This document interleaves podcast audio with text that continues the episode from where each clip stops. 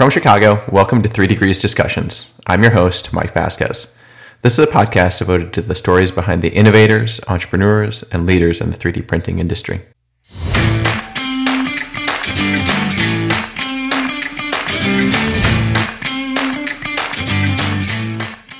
You know, even in the in the chassis, there are parts where, um, you know, say crash uh, worthiness is is uh, a main concern, whereas other areas, um, you know, say uh, stiffness, uh, like the A pillar, A pillar or B pillar um, stiffness is, is more of a concern. Um, everything is essentially boils down to uh, uh, dollars per kilogram, and um, we have a way to convert um, basically uh, you know how much power um, it takes to to operate a process parameter that could give us you know, ductility uh, or, or crash worthiness or um, high strength. And right like both sets of parameters have their own uh, cost per kilogram. Um, and the same idea same logic goes into materials. Uh, you know if if we have a, um, a psd a particle size distribution cut um, that could give us, uh, you know, um, results that are um, favorable for one parameter. Uh, you know, we put we, we uh, categorize that as you know, something um, like a factor per uh, dollars per kilogram. Um, so those things go into um, our large you know, trade um, uh, manifested in a spreadsheet and uh, you know we, we essentially calculate the uh, cost per vehicle in that manner. That was Simon Pun. Simon is a materials engineering leader at Divergent 3D. Divergent replaces conventional vehicle architecture, tooling, and related factory assets with a proprietary patented end to end system for vehicle design and volume manufacturing. Their mission, enabled by additive manufacturing, aims to produce significantly lighter, higher performance, safer, and lower cost vehicle structures. Simon joins the show to discuss how 3D printing can revolutionize the automotive industry. Great to have you on the show, Simon. As we begin, why don't we just uh, have you introduce yourself and what you're up to now? Yeah, Mike, thanks for having me on the show. Um, very honored to be here. Uh, my name is Simon Pun. I am currently the materials engineering leader at Divergent 3D. Um, I uh, began my journey uh, at the actually at 3M, um, where um, I worked on the binder jet um, technology, and at the time we're um, looking to um, revamp uh, a Z Corp, uh, one of the early days, uh, early days um, printers, to to uh, you know sort of, sort of refurbish that machine to uh, print with 3M's proprietary ceramic material to um, make dental applications um, and also helicopter shields. Uh, I thought that was pretty interesting um, projects. Um, and then I uh, went on to grad school to study powder metallurgy, um, specifically in, uh, in aluminum, uh, magnesium alloys. Um, and then I uh, started working at Aerojet Rocketdyne, uh, supporting the AR1 booster engine program. Um, and at the time, it was it was pretty exciting because uh, I thought, you know, after grad school, it was like, oh, this is the modern day space race. You know, at the time, uh, Aerojet was competing against uh, Blue Origin's BE4, um, which uh, both um, uh, rocket engines have a ton of 3D printed parts, um, primarily the MLS um, printing um, technique. Um, but uh, yeah, also um, worked on the RS-25 um, engine program supporting uh, NASA's uh, space launch system. Um, recently, I saw the a picture that uh, it's, it's being installed at the uh, Stennis um, test stand. Um, so I thought that was pretty cool. Um, but yeah, sort of my that's my little brief journey. I've been at Divergent for almost four years now. one of the I guess, early employees. And I've seen a lot of growth um, with, with, the companies and uh, uh, wear many hats. Um, so, for those who, who don't know what Divergent is, do you want to give them a little bit of a a background? Yeah, yeah. Divergent uh, essentially now is a considered a late stage startup company um, that has developed and now optimizing a new structure uh, or structural manufacturing platform um, to enable cost savings in automotive manufacturing. Um, you know, one technical pillar that makes cost savings possible is additive manufacturing, which effectively eliminates the traditional um, large tooling investment um, uh, many uh, automotive OEMs uh, would experience. Um, and uh, as a technology demonstrator um, in 2017, we um, printed the, fir- the world's first uh, hypercar um, called the Blade. Um, and uh, because of the, the press that we, um, or the um, positive feedback that we got from uh, the press and, and um, you know, actually customers and, and, car dealerships coming up to us and say, hey, can we buy one of these things? Um, one of these blades. we recently actually kicked off a, a sorry, a subsidiary uh, company called Czinger Vehicles. Um, if you search that on Google, um, you'll you'll find a, a pretty nice video uh, of our CEO driving, uh, you know, the um, what we call the um, the 21C vehicle, and it has some you know crazy spec. I'm I'm not a, a big car guy, but uh, apparently that is um, a vehicle to compete uh, with the McLarens and the Bugattis in the world. And so is the idea with Divergent to kind of print entire vehicles and, and Czinger as well, or is it to kind of pick out specific applications, whether it's a type of vehicle or type of part that additive or other advanced manufacturing technologies would be well suited to process? Yeah, so with Divergent, um, the the mission is to um, provide a platform for the for um, printing the entire frame. Um, or the chassis of, of a vehicle. Um, but there are also other parts um, that makes if it makes sense for um, you know a light saving perspective to print. Uh, we also do that. Got it. And in terms of scale, those must be pretty large parts. Are you doing mostly DMLS or a variety of technologies? Yeah, um, right now we have a strategic partnership with SLM Solutions. So uh, we use their uh, the biggest machines that they have, uh, and we print uh, using right like the MLS um, technique um, these large parts, and then we would join them using uh, proprietary uh, joining techniques um, to eventually create the the chassis. And so, with your role as kind of a materials lead, what sorts of kind of materials challenges do you see in the space? I mean, typically when we think of cars or lightweighting or even aerospace, you've got some titanium, some aluminum options, but those alloys and specific metals may not always line up to what a conventional car company might be used to using in their in their vehicles. Yeah, um, you know, one push from uh, industry, and uh, we talked a little bit about the or, or uh, bringing insight from uh, Industry 4.0. Um, uh, the multi-material um, chassis system is is um, you know being pushed forward, and uh, that's something we are also um, heavily invested in. So um, printing different materials and joining them together to to get the most optimized vehicle um, is what we're doing. you mentioned the uh, yeah the challenges with the uh, you know alloys and what's printable and, and what's not. Um, I think um, those experience and been in the field for for a little while um, know that uh, if we want to print aluminum, uh, normal off the shelf, say you know 682, 60, 61, are uh, not so uh, print friendly, um, and they're um, in in the art. Uh, many um, you know companies and, and research groups have uh, tried to um, manipulate material to make it printable um, so we, we also um, face the same challenge um, in order to get uh, high performing uh, performance parts. Um, you know, we, we, we have, you know, we're scratching our heads, right, uh, on, you know, what can be printed.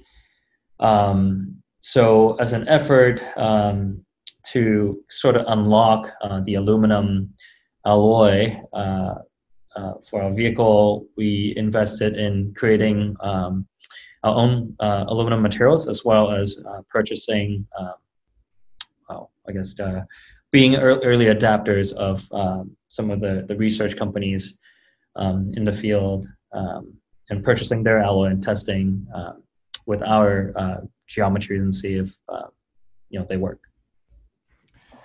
And in in terms of vehicles, um, certainly safety and quality is a big concern. Can you talk a little bit about how what's your thought process and approach to designing kind of experiments or testing some of these new materials that you might be sampling from from different entities in, in the materials development space? Yeah, you know, coming from the aerospace um, uh, industry, um, there isn't uh, what I you know, would imagine like the TRL, the technology readiness level, or the manufacturing readiness level in automotive. Um, from my experience, it um, you know we deliver what the uh, the customer um, you know asks us to do and, and to, to to to show um, that our you know material is um, you know meets the safety um, requirements. So you know there's the SAE um, board with you know the regulations and the, the um, specifications that we we gotta meet. Um, so ranging from uh, crash testing, uh, corrosion testing, um, but because 3D printing uh, materials um, and structures are um, quite new in the industry, we oftentimes get uh, you know, separate and additional requests to those uh, already uh, established tests from our customers. Um, so, so you know, those are very interesting um, projects to work on. Um, one particular aspect uh, I highlight, since we're automotive or targeting automotive um, industry is the crash worthiness of the material, uh, of a structure and the material. Um, so we um, actually partner with our uh, customers to uh, come up with a, a crash program. Um, you know how we're testing uh, the materials, if it's uh, a triaxiality test um, that uh, we would deploy um, in-house or at a agreed, you know, service provider, um, you know, we would commit to those uh, milestones. And from your perspective, I guess what's are some of the challenges that your customers or what you're seeing in the automotive space as to the adoption of of, of additive? I mean, I think you guys may be one of the leaders in kind of trying to take it beyond like into larger production, but what's what in your opinion is are some of the challenges that the automotive sector is looking to solve or some of the things that might be kind of on their horizon for challenges that that must be met by advanced manufacturing? Yeah um, you know in the automotive industry um, definitely productivity um, and cost. Um, you know at this time i think dlm dl dl yeah, the, the mls is still um, pretty uh, you know relatively expensive uh, technology, uh, manufacturing technology, um, and you know the the cost and the print rate related to the process need to be uh, significantly improved to compete with you know the conventional um, um, you know stamping and, and, and casting uh, processes. And on that same note, how, how what does your kind of workforce or your team look like in terms of operating some of these pieces of equipment compared to kind of a typical stamping or uh, machining operation? Is it kind of a, a, different looking workforce than you might conventionally have in an automotive sector? Like what what are we doing to advance the uh, productivity and cost? You're saying? Yeah, I mean, I guess what are some of the skill sets in terms of machine operations? What are some of the differences in terms of the um, kind of landscape of operating a facility where you have a lot of DMLS equipment around? Um, have you noticed any uh, challenges or opportunities that have come across from kind of developing your facility in, in that way, since it probably looks a lot different than what you might see in uh, a traditional Ford or GM or BMW plant that that you would see. Yeah, absolutely. Um, you know, just you know, I just imagine the farm of uh, 3D printers and how do we, know, automate, right? Like the post-processing automation, uh, automation is a big area we're looking into. Where you know, how do you effectively, um, you know, get the print out, depowder, and uh, remove all the supports, and, and bring that back, uh, bring that to the uh, assembling um, cell, um, you know, in a, an automated manner. You know, that is an area that we're looking into. Um, you know, in terms of the the cost um, of uh, or, or, actually the productivity, you know, we have a team of engineers um, and scientists looking into um, process parameters. So, you know, with, with how do we print uh, aluminum, for example, um, at 10x the rate that is uh, being achievable, um, you know, um, in the art, for example. Um, so we we we do uh, um, um, large investigations in in how we can um, increase the productivity, but uh, meanwhile maintain the mechanical properties, and you know having them being acceptable in our crash uh, requirements. sure, and I mean productivity, print speed is is certainly a big aspect of cost, but also are you looking at kind of the material costs and inputs as well, given kind of you have the the need for aluminum or other types of alloys. But if you're using DMLS, you have to have the them in a very specific particle size or powder shape, usually atomized. And in most cases, is is that something you're looking into as well? Yeah, I'm, I'm glad you asked. Um, so, so we are exploring in what are the possible uh, manufacturing techniques. Um, you know, uh, you know, you mentioned atomization, but you know, can can we um, not you know uh, uh, print with super spherical or ultra spherical powder um, you know how, how much satellite or um, uh, irregular can, uh, of the powder shape can we live with?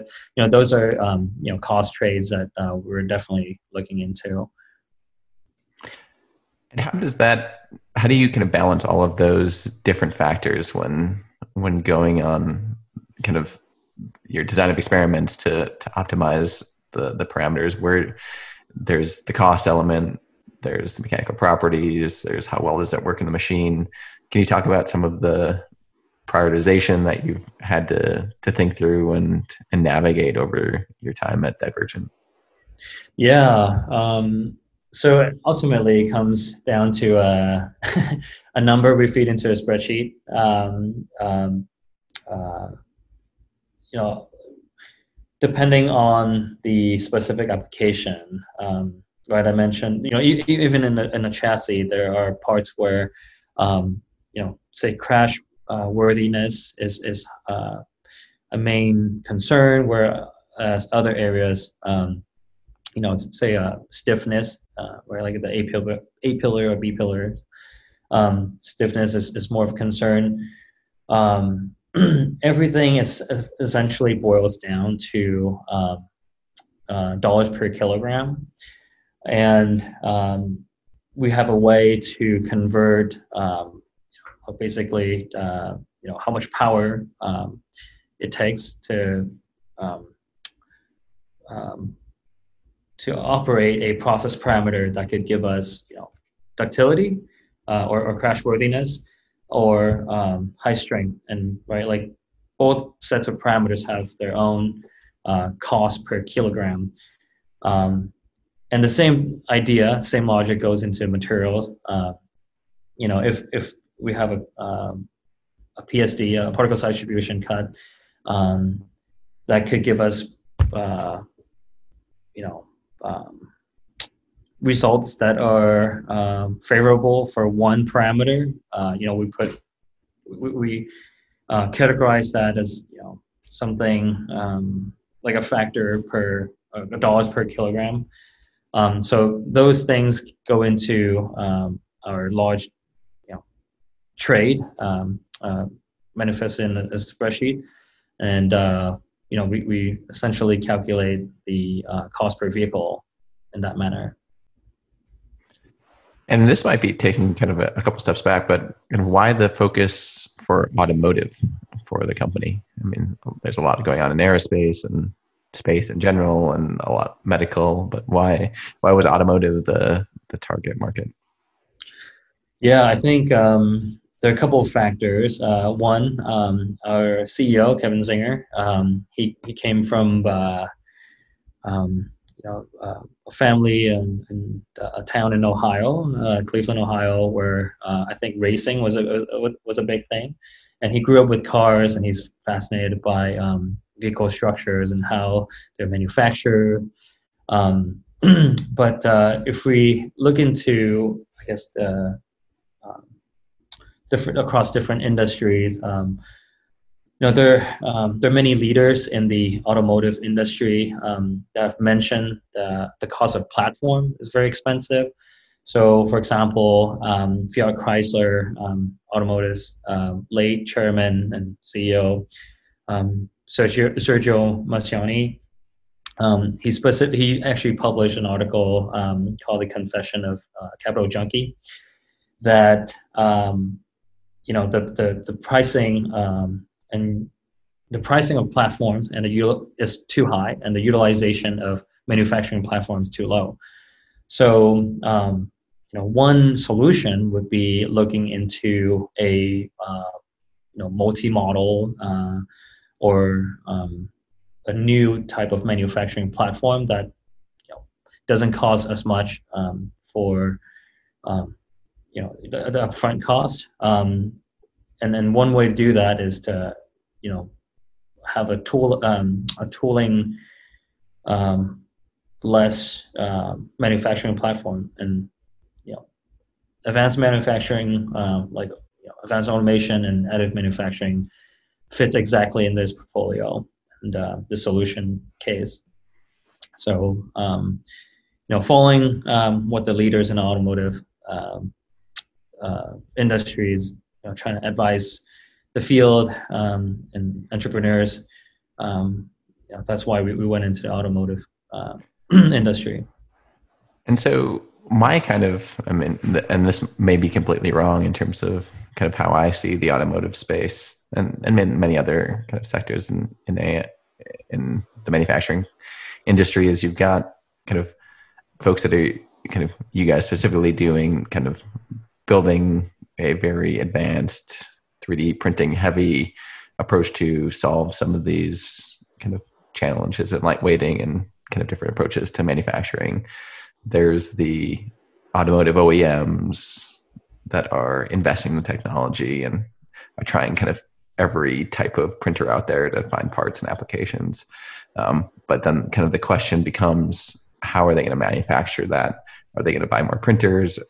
the supply chain really doesn't seem to be that um, robust yet to kind of handle a, a big output or surge of 3D printing specific parts. Um, you guys seem to be setting up to to do that and, and other things.